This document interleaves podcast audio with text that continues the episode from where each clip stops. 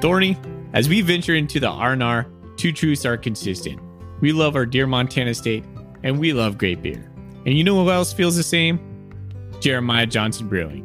Brewed in the heart of Montana in downtown Great Falls, Jeremiah Johnson takes Montana's finest ingredients to craft some of Montana's favorite beers.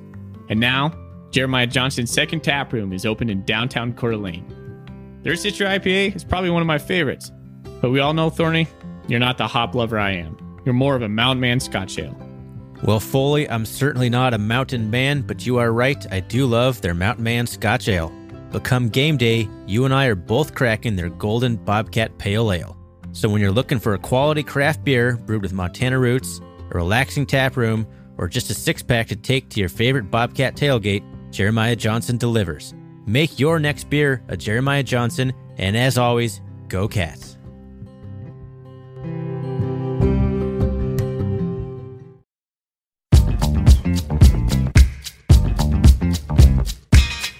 Welcome, everybody, to the R&R Catcast, a fan-based podcast focusing on Montana State athletics. We're two dudes named Ryan from the state of Washington talking about our dear Montana State. We hope you enjoy.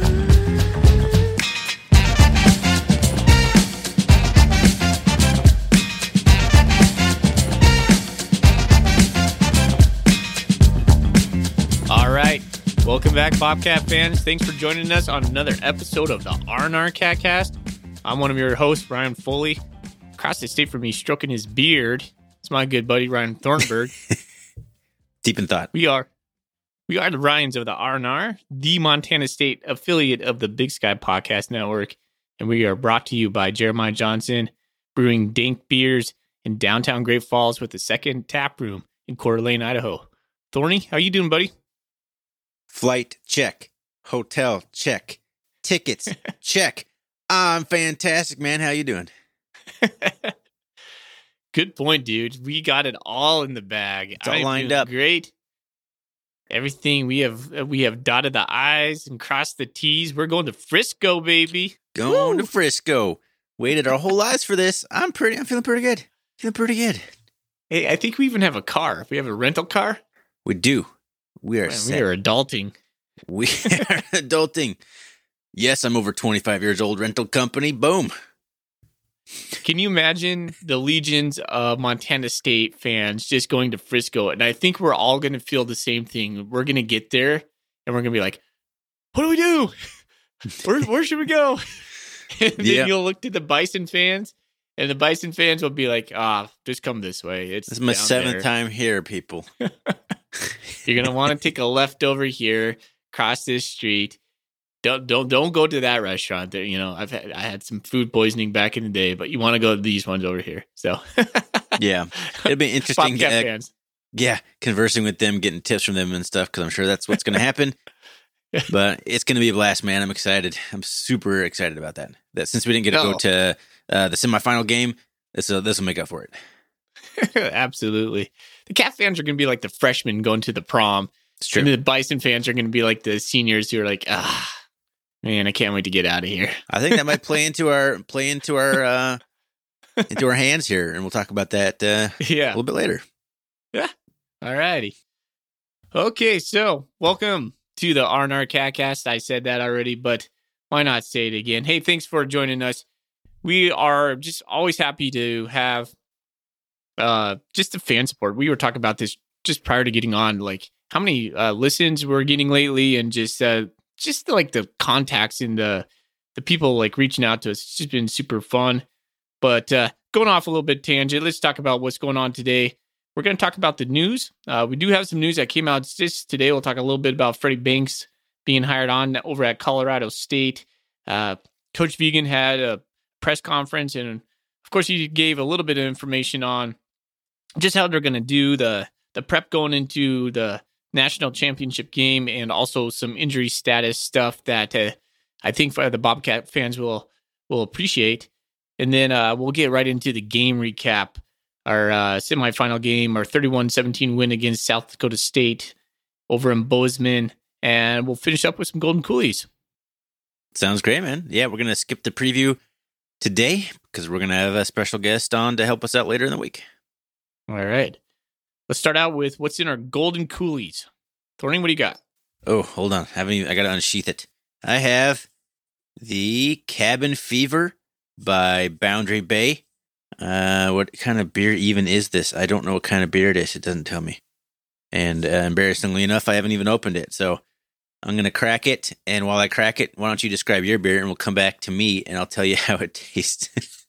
Good content. So it's all you know. Oh, I have what's called the Dogfish 60 minute Dogfish Head 60 minute IPA. It's like one of those tall cans, like the one pinters. And when you put them in the coolies, they look super funny because they like it just is like it looks like it just looks stupid. Honestly, it's uh, I, I bought it because our mutual friend Kyle Kinnick always talks to me and says this is one of his favorite beers. So cheers to you, Kyle. Cheers, Kyle. All right. Uh, happy, happy, ah, I'm happy to report that I like this beer.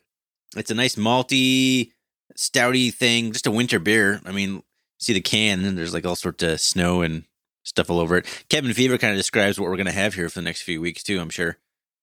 37 IBUs, 8.7%. Ooh, that's a nice beer. I like it. I like it. I would buy it again. Congratulations, Boundary Bay, who does a pretty good beer up here in Bellingham. Nice. So, Thorny, I was I was at the grocery store today with uh, my wife, and I told her I was like, "Hey, I got to pick up a beer for the for the game tonight." And so we're we're strolling down the beer section. I was looking around, and she pulls out a six pack of beer and she puts it in the cart. Total Domination IPA from and then Ninkasi. She's like, "You got to drink this tonight." I was like, "That I do, I do like the idea, live, but the Total Domination IPA, I think is pretty high." in the alcohol content and That's never good for me. So I like the more mellow, you know, we've talked about five and a half, six percent kind of beers. Uh, once in a while, I'll, you know, dip into the seven, seven and a half, but uh, I think uh, the total domination is north of that. I might be wrong, but good on my wife. You know, maybe I should have got that, but this Dogfish uh, 60 minute IPA is pretty good so far. I had the total domination last year after Cat Grizz. I bought it. you solely for the it, name. huh? I did. I did suffer through it. I don't remember enjoying it in particular. I don't remember hating it, but who knows? We drink a lot of beer on this podcast, but certainly don't think I would have enjoyed it. Right on.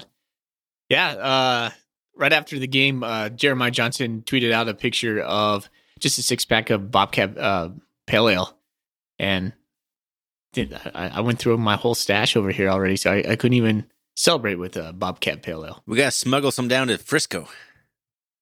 Yeah. Right? I saw they were making ways over in Nebraska. So, but imagine Getting that closer. Jeremiah Johnson. yeah, Jeremiah Johnson beer in Nebraska. That's pretty awesome. All That's cool. Let's talk about some news. Let's let's lead right into the Ooh. news came out t- today that Freddie Banks, our defensive coordinator, is taking a job as the defensive coordinator over at Colorado State. Man, that kind of just hit. I was just scrolling through Twitter and I uh, saw Colton Poole retweet the football scoop. Uh, Freddie Banks being hired on as the defensive coordinator at Colorado State, and I'm just like, I did not see that coming right now. Like I was not expecting some sort of major shakeup three weeks ago until Frisco, like riding off this high from the for the win over South Dakota State, and it's just Monday, and all of a sudden we get that news that our defensive coordinator's gone, which is I think we've talked about is not surprising because we think that we were wondering how long are we going to be able to keep Freddie Banks because we think he's an awesome coach and he's done an amazing job. Turns out, uh, one season. That's the that's the answer. As he's quickly off to Colorado State, which is in what Fort Collins, to uh, coach the Rams. Which is somebody pointed out he's going from a team that beat South Dakota State to go coach for a team that lost to South Dakota State this year. That's kind of funny.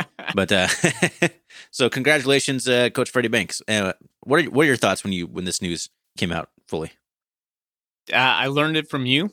Yeah, you texted me about it. Uh, instantly sad, but not surprised.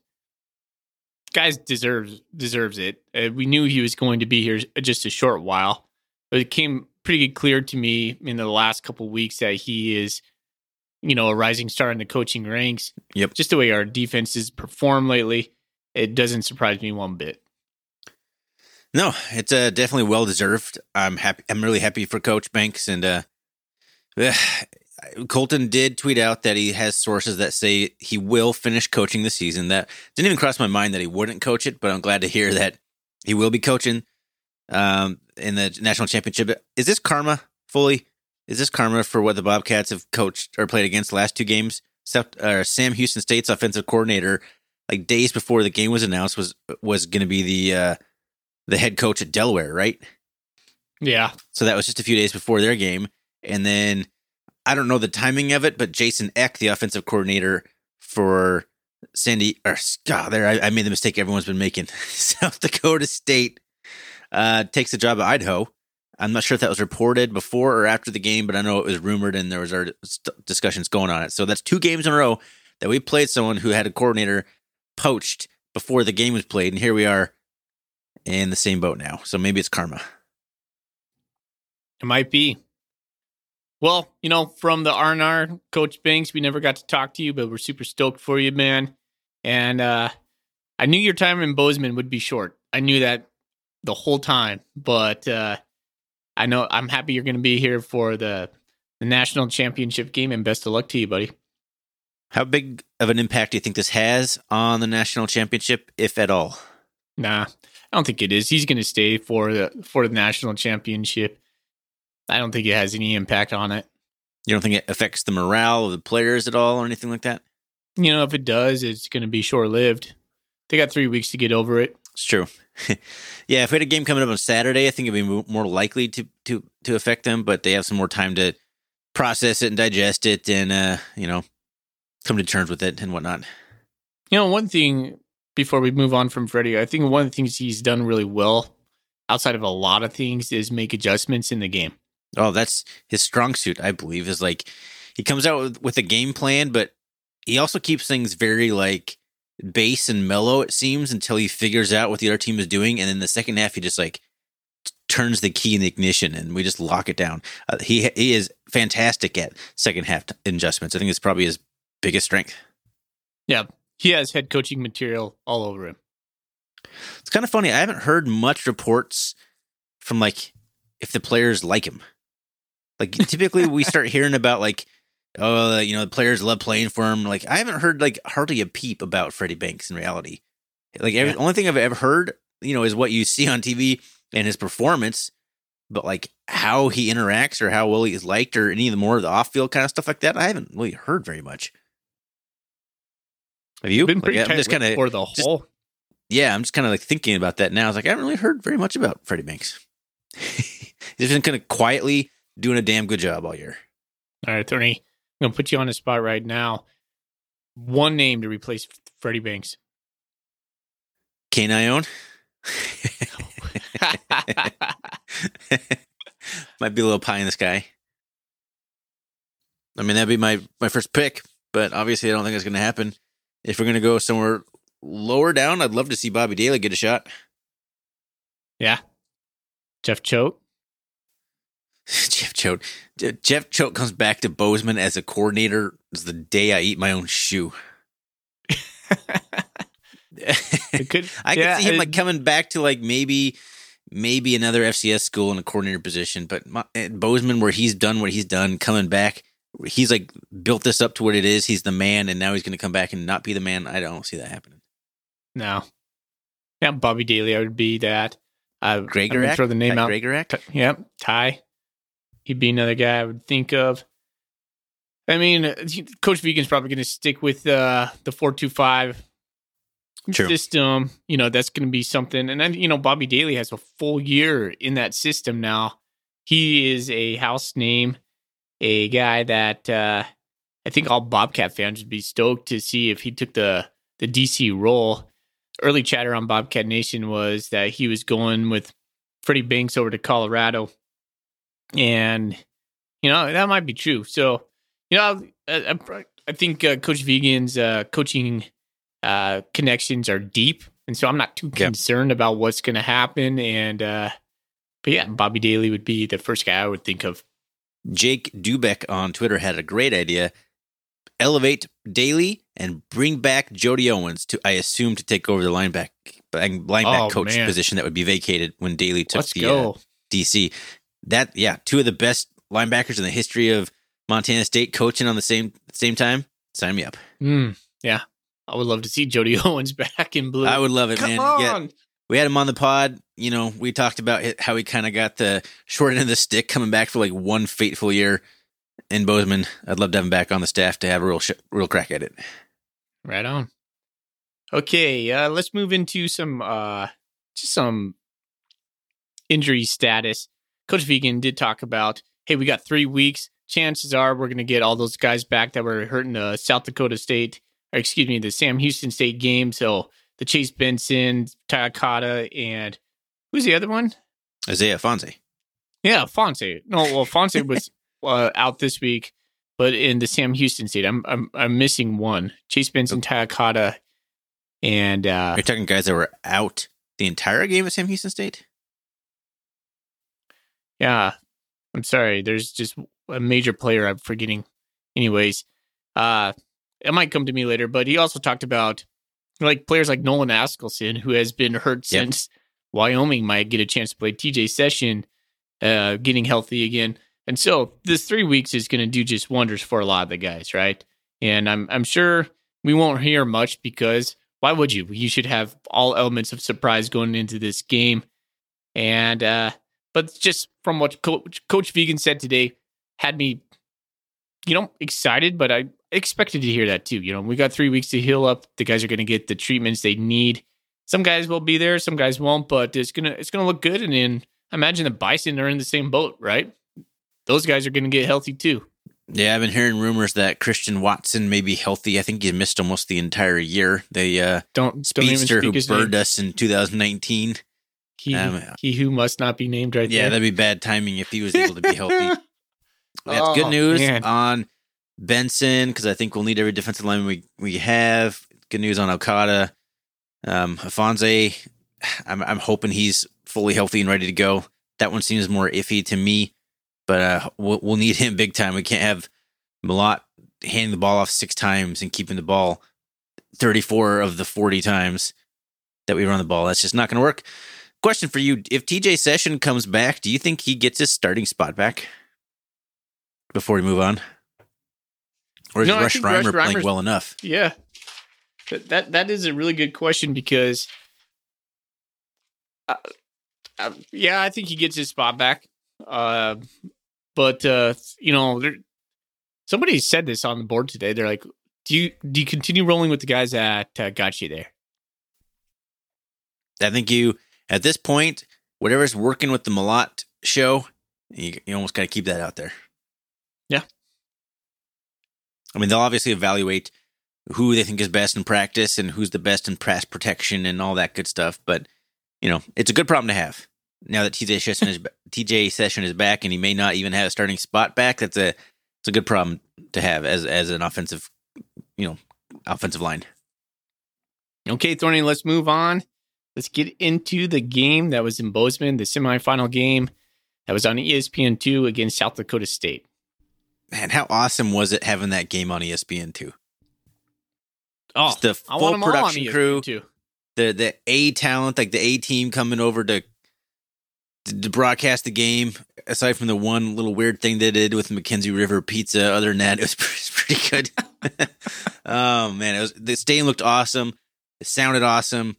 Before we get into the game, just kudos Bobcat Nation. It looked and sounded fantastic. What a fun environment! Everyone I've been reading about the best environment they've ever been to in their entire Bobcat lives, which makes me Yeah. real sad I didn't go. But yeah, thanks for bringing it. Appreciate it as a Bobcat fan who couldn't make it.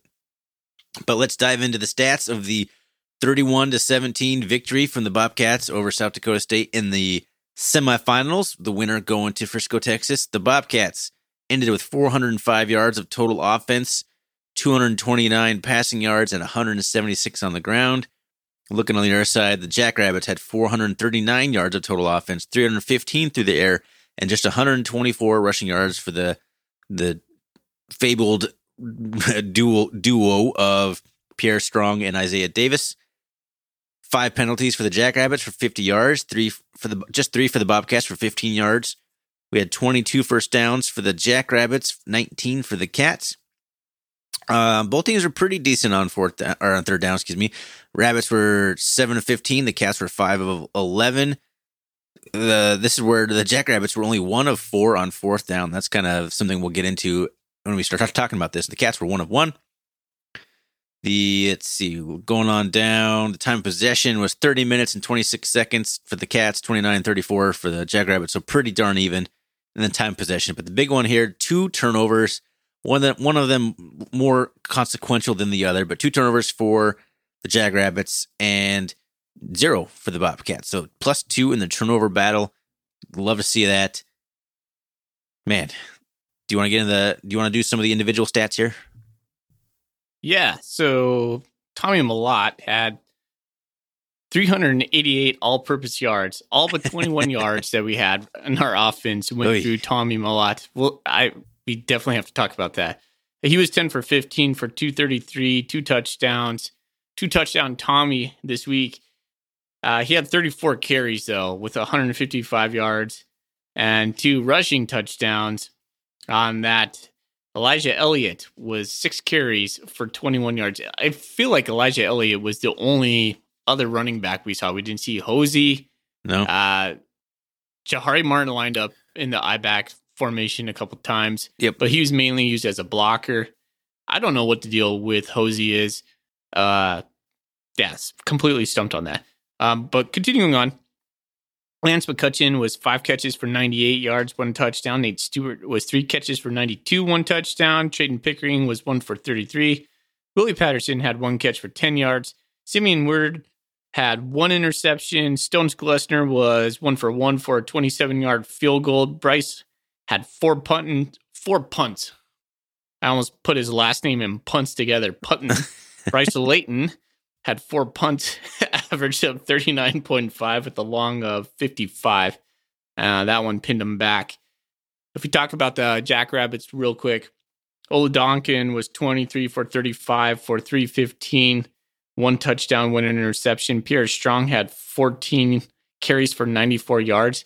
Most of that came on his, I think it was like a 44 yard scamper. He got uh, free early in the second or first. I can't really remember at this point. Isaiah Davis only had nine carries for 13 yards. Jackson Yankee had six carries for 97 yards. I, I called his last name Yankee last uh, in the in the pod. It's not Yankee, it's Yankee. I, I apologize for the Yankee twins. Tucker Kraft, the beast of a man. Holy smokes. It's such a load. Jeez. People just don't look like him on on on the normal. uh he was uh, six catches for 96 yards, and Jaden Yankee had five catches for 80 yards. So on one touchdown. So if you look at the the offensive production for for the for the Jackrabbits, and you look at ours, you're like, well, Jackrabbits won, but they only really did that in a half of football. That it was a tale of two halves. Absolutely, it was, and yeah, they Yeah. really got the passing game going pretty well. 315 yards through the air. That's uh, that might be the most anyone's had against the Cats this year. Dude, they were slicing us like a hot knife through soft butter. They were, and they had a couple of some screen games going to the tight ends, in particular Kraft. The Yankee twins had some good catches there. Like they they had it going there for a while, but you know things definitely changed on that, and we'll, we'll get into that. But there's there's kind of the uh, the stat rundown for you. So Well, I want to give a I want to give a shout out real quick before we move on because I do have one more stat related thing. Prodigal cat from Bobcat Nation. Can you imagine if somebody was listening to our podcast and we just said prodigal cat? They'd be like, "What the heck are you talking about?" They're not familiar with Bobcat Nation where people Yeah. have monikers.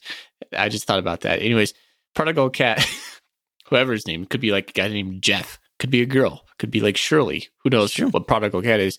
Anyways, um, said uh, the Jackrabbits had 77 yards rushing in the first quarter, and then 47 the rest of the game. I thought that Pretty was such a good stat. They were getting.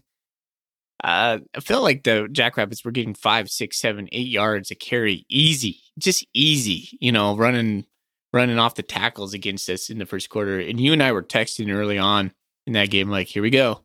This can be North Dakota State. The difference thing the difference being Ryan, we kept up with them. Like with, when they would attack and score, we would respond and be. I mean, we obviously we went into halftime 17-17 and they hit like a 53 yard field goal. That just bugs me to no end. Have, giving up a score before half is one of my biggest pet peeves of all time. But yeah, there's a big difference. We weren't getting blown out. It kind of felt like we were getting blown out because It they kept did. driving the ball so easily and, and we were relying on big plays. But uh yeah, it was frustrating the first half. They, they didn't punt the ball once in the first half. No. you know, So I thought they were that was just doing these methodical drives outside of their one big touchdown run. Most of them were long drives and several plays, like lot, like double digit play drives, and it just seemed like they were just imposing their will, getting like the running backs were getting three yards beyond the line of scrimmage before they were even touched. That their offensive line was just pushing around our defensive line there for a while, which is absolutely incredible to how much the uh, script flipped in the second half. But in the first half, it was not. It was a. I felt like the Cats were lucky to be in the game in some ways, or like more like how are we in this game? I feel like we're getting dominated, and yet here we are tied up. In fact, we were winning. But how important was, and this is where I want to start talking specifics. How important was that fourth down stop inside the ten yard line? I want to talk about that. Number one, their quarterback Oladokun. What was he doing? Why did he slide three yards away from the line of scrimmage, man? Like you put your shoulder down, you plow through for a first down. That changes the entire game. But instead, he slides, kind of comically gets up and signals for a first down when clearly he slid well behind the line of scrimmage. And then it gets to fourth down, and instead of kicking a field goal to go up three to zero and get some momentum, get some points on the board, they go for it on fourth down and a pretty good play call, and that probably works against 99% of the defenses in the FCS. But Troy Andersen, I've watched that play several times now. An absolute play. He was gonna like get sucked in there, and then seemed like he kind of like slapped the back of the one of his own guys to kind of propel himself out sideways and uh, him down and made a an outstanding open field tackle. Probably one of the best defensive plays of the entire year, if not the best, to stop him on fourth down and we actually ended up driving down and scoring a touchdown on that. So how big how big of a play was that drive to stop them from scoring on fourth down and, and kind of seize the first momentum wave? It was huge. It was the first time we seized momentum, as you just said. Troy Andersen, that play is going to go down as one of the all time great plays of Troy Andersen. Mm-hmm. He was as fast laterally as uh, Isaiah Davis was trying to get to the corner right there. It was just like, it just seemed like when I was watching Troy, he was just like swimming his way to to the side, and then he was like, was like it's kind of like when you see a shark take down some like a seal in the water. You're like, Troy Andersen's the shark. He's like, okay, you're it, and I'm gonna get you. And that was game over. that was it was a huge play, but it was The the, first time I felt gazelle. the yeah, it was the first time I felt the crowd. You and I watched it on ESPN. We, you could feel the crowd at that time, but then it was like quick thing was was like okay, all of a sudden we're what we have to drive ninety some yards because Yeah. it was inside the 10. So it was a weird place to capture momentum. And then we hit a couple big plays. We hit, I don't know what the sequence was, but I know we hit uh, a, a big play to Lance McCutcheon down the sideline that got us past the 50. Yeah, I think the that may have been the drive, and I might, I might be missing it, um, conflating two drives together. But that might be the one where it's like third and seven, but Mellott made a big scramble to get out to like the forty yard line. So that's what really got got us out of our own end zone. I'm not sure that's the same drive, but yeah, we hit some big plays, and th- it was an important drive, and we came down and we ended up scoring the touchdown. Oh man, that was that's the first time you're feeling pretty good about it. But even then, you know, South Dakota State was still pushing around, pushing us around the next drive. I think they came back down and scored a touchdown right after that. Is that right? You've you've rewatched the game. I haven't had a chance to do that. Yeah. They did, yeah. Uh, well, I'm looking at the look drive the- chart here. So yes, they had a There you go. one minute and twenty one second drive uh, that resulted in a touchdown. Just four plays for fifty six yards. So they they Was did the respond one- quite well. Who scored that touchdown? Was that Pierre Strong? See, that's where it doesn't tell me here. four plays, 56 yards. I mean, it very well could be just a 44 yard touchdown run. He had that at some point. But yeah, there it is. So that was the response 44 yard touchdown run. Pretty much the only real good run of the day for the Jackrabbits. We held, man, we held Isaiah Strong to, and here I am clicking around on my stats, and now I don't have it up in front of me. And I was going to talk about it. We held Isaiah Davis. I keep conflating those two as well. Isaiah Davis, nine carries for 13 yards. He had been rushing for like 500 yards in the playoffs or something like that through four games, like 500 some odd yards. He was on an absolute tear. Nine carries, 13 yards, 1.8, uh, 1.4 yards per carry with a long of eight yards. And even Pierre Strong, who actually I think today declared for the NFL draft, he will be foregoing any of his eligibility at South Dakota State to become an NFL uh, hopeful. 14 carries for 94 yards and a touchdown, but you know you take away that 44 yard scamper, and he was 13 carries for 50 yards at that point. So, you know, we held one of the best rushing attacks in the entire country, the best two running backs on the same team, basically. And, you know, Troy Andersen was a big part of that. And it all started with that stuff of Isaiah Davis on the like five yard line or whatever that was. But how did it change though? Because we were getting gashed, and then all of a sudden, second half of football came, and we. one of the famous lines from that game was late in the fourth quarter. The ESPN crew said, "In the last two quarters, South Dakota State had minus two yards of rushing. So what changed?" Yeah, I couldn't really tell you. I, I was looking at it. Yeah, they had 15 rushing yards in the third quarter, and they had negative 17 rushing yards in the fourth quarter. I'm, I'm sure part of that is Oladokun getting sacked. Those do count against the rushing totals. But yeah, that combines for negative two. That's what they finished, and that is accurate. Negative two rushing yards in the second half. I really couldn't tell you what changed. I think our conditioning took over. I know you wanted to talk about our conditioning, uh, just the constant rotation of the defensive linemen, and uh, just whatever adjustments that Freddie Banks made. And I'm not smart enough to really see those and, and, easily identify them on TV, but he made some big adjustments, and we looked like the fresher team. I don't know if South Dakota State finally wore down after the long season, or if we wore them down, and this would have happened even in the second game of a season. I, I couldn't tell you, but it certainly looked good, and it uh, you know it was very effective. The way the South Dakota State line was coming off the ball in the second half, I I did notice they were tired and we just kept bringing waves after waves after waves of defensive linemen. Goes back to what I was listening to today with Coach Vigen, and he and he continues to talk about this. And so I think it's a very important thing is the way we prepare for the games, going back to fall camp, the way we practice. He always stresses the way that they just put more players on the field to get more reps. Ty Okada talked about this throughout the year. Uh, Daniel Hardy has talked about this. Coach Vigen has talked about this a couple times. And I don't know if, I wasn't just paying attention or maybe just not thinking this was a big deal, but it, it's a it's a huge deal now. I mean, we we broke them with our physicality and our conditioning. We were kind of on par, I think, in the first half, second half. Man, it really showed that we were the better conditioned team. Yeah, absolutely. I, yeah, like I said, don't know if that was just South Dakota State playing 23, yeah. 24 games in a calendar year, but whatever it was, it could be. It, it was obvious, but it was kind of funny because you're. I was watching that first half, and I even I think I even texted you like we look like we're the team that's played its 24th game. We were the ones that looked like we were kind of exhausted out there and just kind of getting pushed around. It wasn't anything like real bad, but it, that's the way it seemed like the game was going to go. Like it looks like I felt like we were kind of hanging on by a thread in a little bit in that first half, and it was just going to get worse in the second half. But I, I should know better by now. Freddie Banks, still second half adjustments. He knows what he's doing. I would love to hear what they say in the locker room. All accounts that says they're they're just very calm. The the coaches give them what what's going on and make some small adjustments, and then they just go out and play fast and physical. Well, I also know Freddie Banks was quoted as like telling his guys to f and tackle better early in the second half. So it could be as simple as your coach chewing you out for not tackling well. it could be quite simple. Maybe it's more right on, we're making it more complicated than it really is.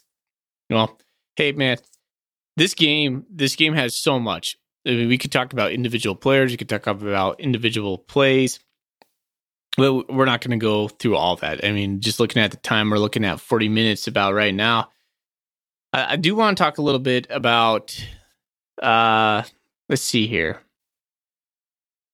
I want to talk about Troy Andersen and Tommy Mellott and kind of the passing of the guard of the face of the Bobcats. Troy Andersen, the most famous Bobcat in the last uh, in the last whatever, right? There's talk right now. Is Troy Andersen the best Bobcat of all time? We, I'm, I'm sure we're gonna go over that sometime. But you had this awesome picture at the very end of the game, and uh, Skyline's uh, post game press conference. They put it up on their site.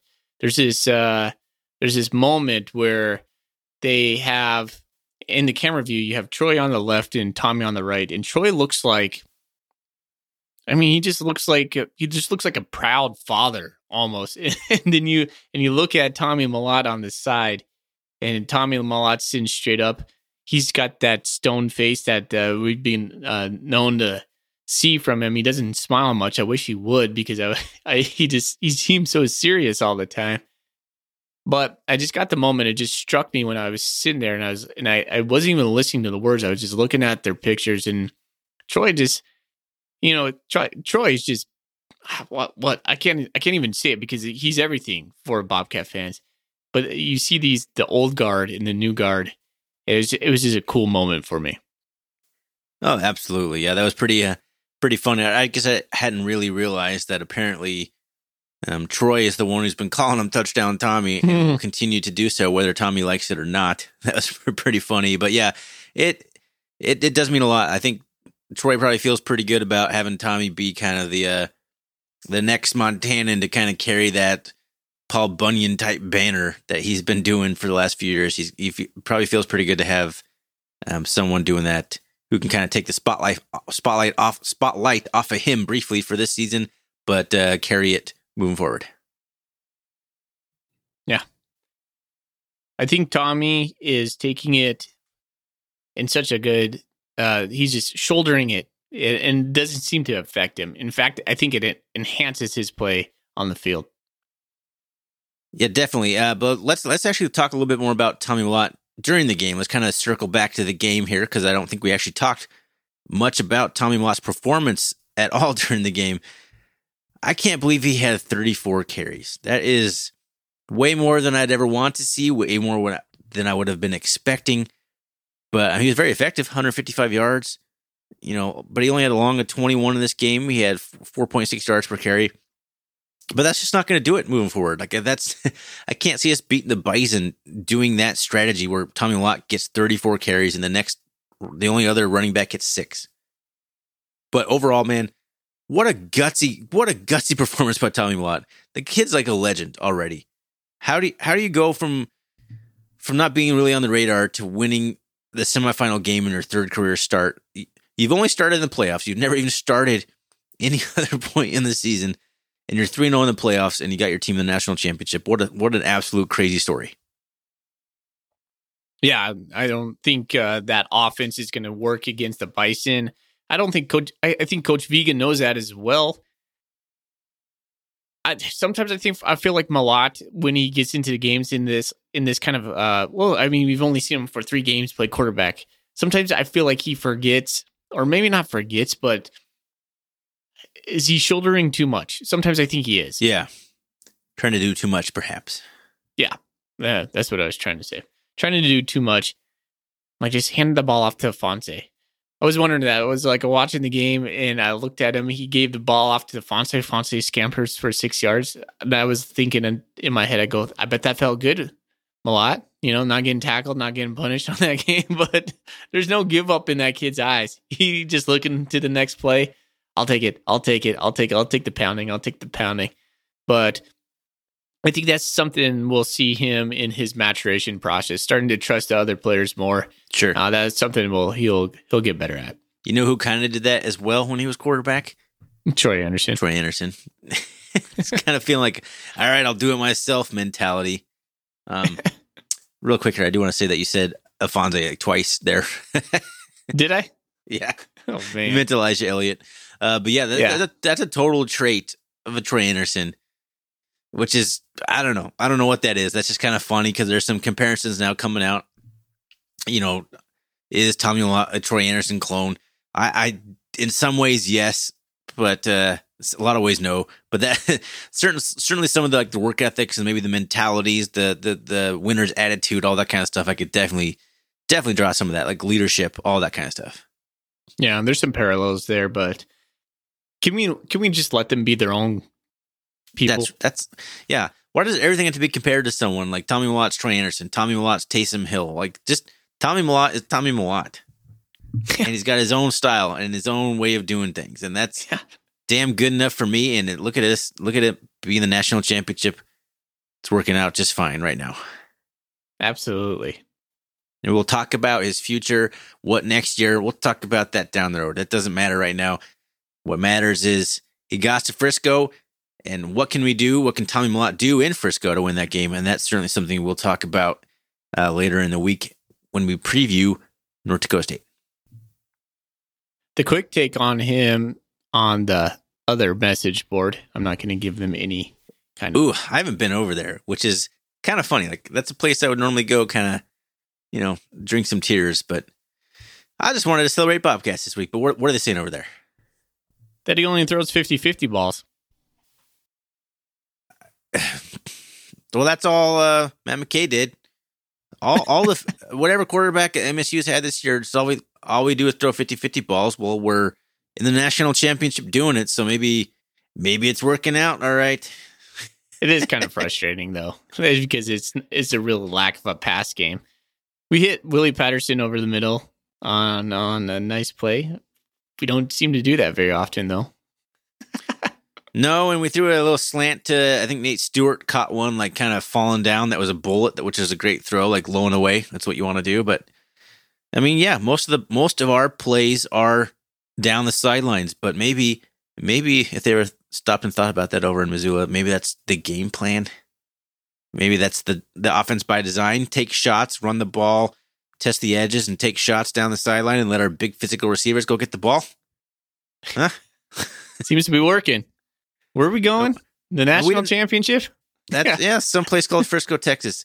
Uh, man, I think a lot of the success of the passing game. Tommy Mellott's, obviously, the majority of that, but Nate Stewart, man, he's really come on. He's a big, big dude, 6'2", 210 himself, and he was hurt all the way through like the uh I don't remember the first game he played. It may have been Idaho or Idaho State. One of the, I think it was Idaho.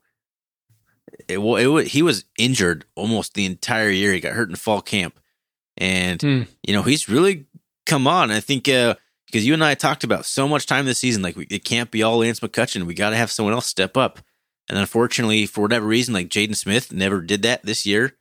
And but Nate Stewart is taking advantage of all the opportunities coming his way. He's turned into a, a solid number two threat. What a story too! Like a grad transfer from Akron comes over to Montana State and is making this story run to Frisco. That's got to be so like rewarding for him. Well, especially since yeah, especially since he got hurt too. So he's like comes over as a grad transfer, gets hurt, but you know he keeps getting extra games. So he's going to get almost a full season out of it yet. Right on. But yeah, it's got to be hey. satisfying coming from a, a middling MAC team to go to the national championship. Got to be a little bit better of a feeling, I'm sure. Oh man, wow, what a game! Is there any more specifics you want to talk about within the game? Any kind of plays or any kind of players you want to highlight? Man, South Dakota State's a good football team.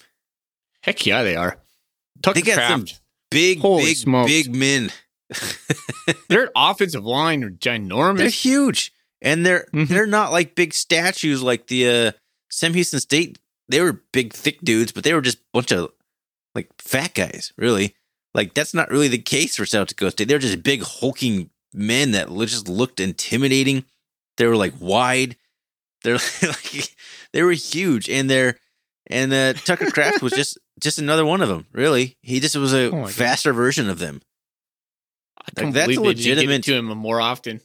Yeah, they yeah they should. That's a legitimate football team, and they were every bit as advertised, in my opinion. Like I, I could totally see why they made the run that they did. If they would have been healthy all year, they would have been a seed. I'm, I'm most most assured of that. I, I just want to give kudos to South Dakota State. We beat one of the best football teams I've seen come to Bozeman in a long time, and I'm just super impressed Ooh. with how we did it. Right? And I couldn't be happier to be a Bobcat fan right now.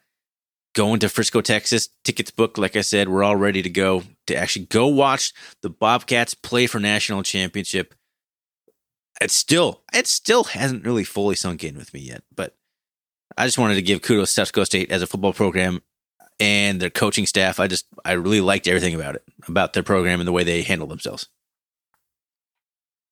Class act. We talked about Coach Stiegelmeier, the players at, in in the in the in the press press conference afterwards. The whole thing. We we gained some fan, uh, South Dakota gained some fans in us for sure. Big time. My son's been a South Dakota State fan for a while. He just randomly sees them on TV and he likes the Jackrabbits. So he's always cheering for the Jackrabbits when they're randomly on TV. And, and they keep playing the Bobcats in like all different, various sports. So I think he's like rooting against the Bobcats. It's like, we got to correct that, buddy. But uh, just thought I'd point that out. It's kind of funny. I do got a question for you. Does your opinion on Coach Vigen has it changed after Saturday? It's only gotten better and better. Like this Yeah. playoff run is is like I've been a pretty much a Vigen fan. I was happy with the hire, and after the first like three or four games, I'm like, all right, Vigen's gonna get this rolling. And then it kind of dipped in the middle of the season, but I never wavered from it. Like I I I, I was on board with Vigen, but this has really impressed me.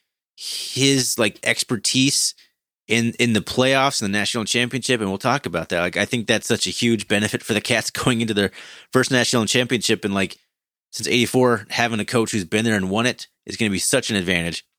But I I'm absolutely impressed with Vigen, and the fact that uh, Freddie Banks has been hired away to a pretty decent G5 squad in, in Colorado State only makes me even more impressed with Vigen that he has he can hire that quality of an assistant who's going to get hired after one season in the FCS.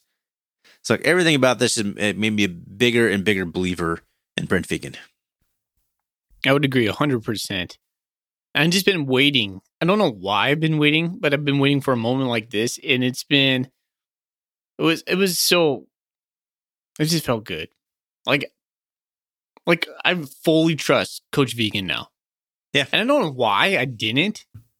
Maybe it's just because he's not the rah rah guy, and I kind of like that. Like I kind of like the rah rah kind of guy, I like the Jeff Choate. Yeah. But you know, it speaks for itself when you go to the national championship, when you're rising up to the occasion and winning these games. Man, proofs in proofs in the play. Did you see that video um, Bobcat Football tweeted out where it was on the sidelines and then I think it was right when South Dakota State like fumbled their second like hook Mhm. and ladder or whatever. Yeah, and like just the raw emotion of, of Vigen he was so happy and he is not like vanilla. He is in the press conferences and stuff but like on the sidelines i think he's a whole different coach. I think he's a whole different coach in the locker rooms. And that was that was exciting to watch. And yeah i'm a, Yeah. i'm a fan. I'm a fan of Vigen. He- he's a little bit of a man of mystery to me because he is a little bit right we only get to see what's presented to us. But I, I, we're getting like sneak peeks into the these uh these moments and you're like okay there it is. There, there's Yep. the guy that i would go for battle battle to or battle for right? That's right. And i think that's what i think that i think now that i just said that that's what i've been feeling like. I just want a coach where i know like okay yeah i'm gonna follow you no matter what because i trust you and and just believe in you absolutely love Okay. it let's let's keep let's keep it rolling All right, man. Well, I think that's all I really wanted to say a little bit. I don't know. I mean, We could talk about this game. stuff. Yeah, we could talk about so this much. game every day for this entire week, but I think that's a good a good way to cap it there. I think I got everything out that I was more or less hoping to say. So let's move on to some golden coolie questions, huh? Woo. All right. All Let's see here. Yeah, you Go pull them up, I'm pulling them. I got one from T Reno on Twitter. He asks us, I'm laughing because this came in yesterday and I bookmarked it. I come back in now. It said, Is Freddie Banks worth his weight in gold? Uh, yes, yes. I hope we got some gold for him because now he's gone. Hope we got a big bag of gold for Freddie Banks. Oh, that's funny. Like logging in, seeing that. Sorry, it made me laugh out loud. Unfortunately, yes, he's worth his weight in gold. I know Coach uh, Coach uh, Banks is moving on. Uh, obviously, he's probably going to get more money because he's going to FBS, but it kind of feels like a step down. Yeah, uh, yeah. I mean, in, in some ways, for sure, it's obviously a pay grade, a payday upgrade, but uh, you know, game day atmosphere in Fort Collins isn't anywhere near what it's going to be on a typical day in Bozeman. Right. And the the program, the culture, it's going to be uphill battle there. But uh, you know, if that's what you want to do. If you want to move up in the profession, you take the good FBS FCS jobs, then you can take the mediocre FBS jobs. It's, it's kind of the next progression, unfortunately. Yeah, you got got to keep grinding. All right, hey, here's one from Cowgirl Cat. She says, "I have to say this game was so much fun. The only game I've ever been to that was on par for the 2019 beatdown of the Grizz. The crowd noise for the interception left my ears ringing, and the guy in charge of the music was spot on. No sweet Caroline, no annoying Simba Cam. we didn't beat the Grizz this year, but we're in the finals. What makes this team better than the 2019 team besides Tommy Mellott? That's a great question. I just think it's another year of maturity, another year of guys being hungry. I think a lot of that's the the uh, a continuation of the culture that Choate laid down, like the foundation. I think a lot of it's just the senior leadership. You guys, guys, guys like Daniel Hardy, Mondre Williams, Troy Andersen, and uh, honestly, I think that some of the the new staff has been an upgrade, has been a revelation. So I think a lot of it is, uh, you know, some just some some continuation of the senior leadership and some new coaches. I think that's just kind of got it going a little bit. Yeah, you take the the foundation that Joe laid, and then you just make it better with the coaching expertise that Vigen brings in and his guys. It, it's unreal what we've been able to see. One thing I really like about this Bobcat team too, more than the 2019, we're more steady. 2019 was just tumultuous. We were we had the highest of highs, we had some low lows, and that seemed to be characteristic of Jeff Choate himself. Coach Vigen is very much more like steady and then more prepared. I feel in just in general, and uh, I wasn't a fan of it early on, but I mean, like here we are, impossible to not to be. So, yeah, I think now we've laid the foundation where maybe this is like where we should be. Like, remember back to February when we got hired? The very first video of him was like, "Hey guys, we're we're about winning championships here. We're gonna Yeah. that's that's the standard." And like, okay, like this is the fir- first thing you're gonna say to the team. Would you believe if we if you told us back in February that Coach Vigen was going to take us to a national championship? I think the important thing no. is that Coach Vigen believed that he would. Yeah, exactly. Great question, cowgirl. Great question. Uh, I don't think we have a whole lot of other questions. I got one more on Twitter. Um, I got a couple from Zach on Twitter. He says North Dakota State has been here before, but so has Brent Vigen. Based off both head coaches' experience, does MSU actually have the coaching advantage in this game? We could delay Oh, yeah. this question if we wanted to, or we can answer it right now. What do you think? I think we should delay that. I think that's a really good like 20 minute conversation. It's a good one. So his second question is um, MSU has sold out of their tickets. They know a lot of Cat fans who have applied for NDSU tickets. It's interesting. Uh, I didn't know that. Do the Cat fans have the advantage?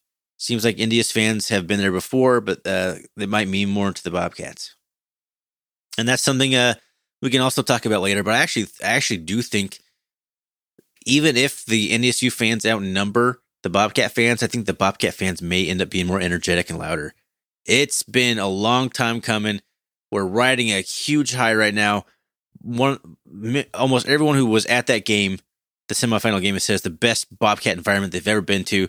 People are just, how can I get tickets? How can I get? You see that on Facebook. Any FCS fan group you're in, in Bobcat Nation, anywhere you look, Bobcat fans are trying to get tickets. This means a huge deal to us. Whereas NDSU didn't even sell out a single playoff game, I don't believe. I think they're just honestly complacent and they're bored. I think that it does mean more to the Cat fans. I think the Cat fans will be rowdier, assuming that the game doesn't get away from us. I think there will be advantage for the Cat fans. Yeah. Everything you just said, Ryan. 100%. I kept waiting to us for you to stop, but you just kept going and you nailed every single point right there. Nice job. I love when I do that. That, that makes Yeah. me feel feel real I good. have no- In my heart. Nothing to add to that. Nothing to add. All right. Right. Well, I think that's all I got. Is there any on uh, Instagram? You're the one. You're the. It's kind of funny. Like somehow ended up where you're basically check Instagram and I check Twitter. Do we got anything over there? Uh, no, we. I don't think we've ever gotten a golden coolie on Instagram. Actually, that's not true. A couple guys message us. I am the Instagram kind of uh, curator for the R and R, and I spend too much time looking at Bobcat stuff on Instagram. I probably wish I could delete the Instagram account, honestly, because I spend too much time on it. Honestly, Do you just like want to purge yourself of anything that you find yourself like indulging too much on? Is that how Ryan Yeah. Foley operates? yeah. I like this too Besides much, so Bobcat let's just news. burn it to the ground. if it wasn't for Bobcat, uh, just everything, I would get rid of all social media. I really would. Speaking of social media, I found one. I found one more question. Woo! MTGCG 1979, Montana Go Cats Go 1979. Nice, I like it. Our roster depth has really come through this amazing postseason run heading into the national championship. What currently injured Bobcat do you want to see back on the field the most? That one's easy for me, Isaiah Ifanse. Oh, really? I was thinking Chase Benson. I think Chase Benson has the longest road to get back onto the field. I honestly don't think we're going to see Chase Benson again. I know he's going to want to be on there. I mean, keeping him off the field's another story, but Yeah. his back injury is, I, I don't think that's going to get solved in the next three weeks. I, I really think we're going to see Ty Okada Yeah, for sure. Al- Although, you know, hey, I really wanted to give a shout out to Ryan Nort. Just between Sam Houston State and this game, Ryan Nort was Yeah. he was Johnny on the spot. I loved what I saw from that guy. He's going to be a solid player for sure. Like, I, Woo, I still think absolutely. that is the better player at the moment, but Mhm. the is very, very bright for Ryan Leonard. But yeah, for me, just the fact that we couldn't get anything going outside of Tommy Mellott offensively, I we need a big bruising back to run between the tackles. I mean, Afonso is my guy here. I think our defensive line will be surprisingly okay without Chase Benson, as we've as it's been proven now two games in a row against two top five programs. Quick question for you, Thorny. Do you think we're going to be able to run the ball traditionally against the Bison? Only if the passing game can get going. We'll have to open that up via the passing game. So it's possible, but it's going to be a huge uphill battle. Well, that's really where we've lost in the last uh, in 2019, 2018. We Yeah. tried to run the ball, tried to out physical them on the line of scrimmage, and that's never been able uh, to happen. Honestly, we haven't had much success running the ball with the running backs for two straight games. It's a good point. Uh, Sam Houston State wasn't a real picnic either, and they had a really good rushing defense, like statistically. And but you know, it's mostly Tommy Watt doing it, which is working. So it is what it is. But traditional running games could be a struggle. Yeah. Well, I'm sure we could talk about that a little bit more, but uh, yeah. All right. Christy, and I'm sorry, I'm gonna mis- uh, mispronounce your name. Gerds, G E R D E S on Twitter. Is the ticket system the worst? Is the yeah? Is the ticket system for the na- uh, national championship the worst system you've ever seen? she doesn't have one. Uh, she's upset. Yeah, it's it's a cluster right now. Like I don't fully understand all the things going on right now. I just know that uh, we knew it would be a cluster. We, we foresaw it, so we bought our tickets early. That's all I can tell you.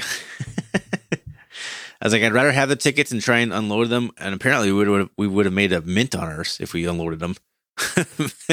but uh, yes, it seems like it's a cluster. But just be patient. I think tickets will open up. Keep your keep your eyes open. Hopefully, you can find one. It is it, it is Wild West. It feels like trying to get this thing dialed in for Frisco. I know Ugh. you and I have had multiple phone calls, booking things, planning things. if we get to go back in the next couple years, we'll have this scene dialed in. Probably nothing like the NDSU fans will, but it's been See that kinda that's stressful. part of the part of the challenge too, right? Cat fans are new to this. NDS fans have been booked, have the, everything booked for for weeks.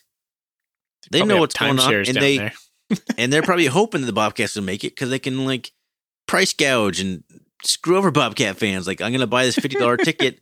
Bobcat fans make it. I'll sell it for three hundred. Yeah, They bought extra tickets just to sell to some people who are desperate for tickets. So damn the Bison for yet again. the fans, Oh my god! program, the players. Ugh. All right, All right, let's get out of here. let's get out of Well, here. What- We, we gotta go. I'm gonna award the one to uh, Cowgirl Cat. I You thought she had You a really good question. Which makes this team better than 2019 team? Really good question. Woo! Cowgirl Cat, get at it. Send us your info. I'll send you one of the last golden coolies available. And Wow. sticker. That is, Probably two stickers, maybe. we, we're not going to make it.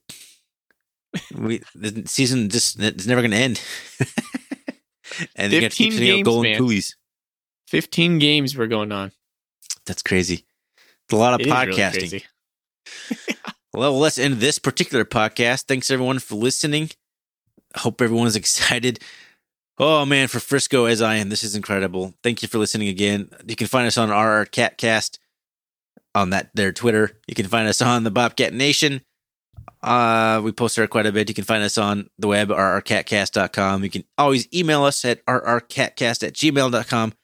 Thanks to Jeremiah Johnson, our sponsor, and Foley. Let's get out here with the Go Cats. Go Cats. Go Cats.